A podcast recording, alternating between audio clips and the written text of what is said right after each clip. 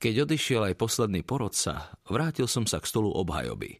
Zástupca šerifa sa práve chystal spútať môjho klienta a odviezť ho naspäť do cely v budove súdu. Ten chlap je posratý klamár, šepol mi Woodson. Nezabil som dvoch negrov, boli bieli. Úprimne som dúfal, že ho zástupca nepočul. Čo keby ste zavreli zobák, šepol som mu naspäť. A keď toho posratého klamára najbližšie stretnete, pekne mu podajte ruku. Práve pre jeho klamstvo totiž prokurátor stiahne žiadosť o trest smrti a ponúkne nám dohodu. Prídem vám o nej povedať, len čo budem poznať podrobnosti. Ale ja už možno nejakú dohodu nechcem. Postavili proti mne sprostého klamára do boha. Celá obžaloba by mala ísť do ryti. Môžeme toto kurevstvo vyhrať, Haller. Nejakú dohodu neberte. Na moment som sa na ňo zahľadel. Práve som mu zachránil život, ale jemu to nestačilo. Chcel viac. Mal pocit, že na to má nárok, pretože štát nehral poctivo. Kašľať na zodpovednosť za dve decká, ku ktorým vražde sa mi práve priznal. Nebuďte pahotný, Barnett, povedal som mu. Vrátim sa len, čo bude úplne jasné, ako to vyzerá. Zástupca ho odviedol za oceľové dvere oddelujúce cely od pojednávacích miestností.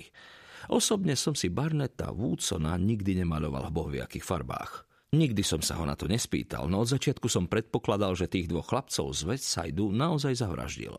O to mi nešlo. Mojou úlohou bolo preveriť obžalobu a postaviť proti nej všetko, čo viem.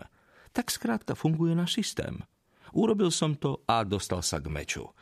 Ten som sa teraz chystal využiť na to, aby som výrazne zlepšil situáciu obžalovaného, no jeho sny o tom, ako si len tak odíde na slobodu so spomienkou na dve mŕtvoly, ktoré vo vode zčerneli, jednoducho neboli reálne.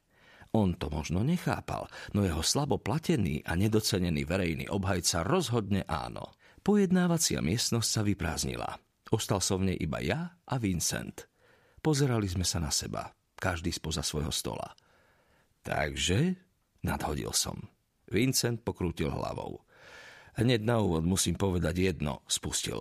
Nemal som tušenia, že ten chlap klame. No jasné. Prečo by som si tak sabotoval vlastný prípad? Iba som nad tým mávol rukou. Pozri sa, Jerry, kašli na to. Máš to márne. Už v prípravnom som ti vravil, že môj klient mal v cele spis. Na to stačí sedliacky rozum. Tomu tvojmu chlapovi, ktorého vôbec nepoznal, by nepovedal ani mäkké F. A všetci okrem teba to vedeli. Vincent precítene pokrútil hlavou. Fakt som to nevedel, Haller. Prišiel za nami, preveril ho jeden z našich najlepších vyšetrovateľov a nič nenasvedčovalo tomu, že klame, aj keď bolo naozaj málo pravdepodobné, že by sa s ním obžalovaný rozprával o svojom prípade. Nepriateľsky som sa tomu zasmial. Nielen rozprával Jerry. Priznal sa mu, to je rozdiel, nemyslíš? Mal by si radšej preveriť toho vášho supervyšetrovateľa, lebo to, čo mu každý mesiac platíte, si jednoznačne nezaslúži.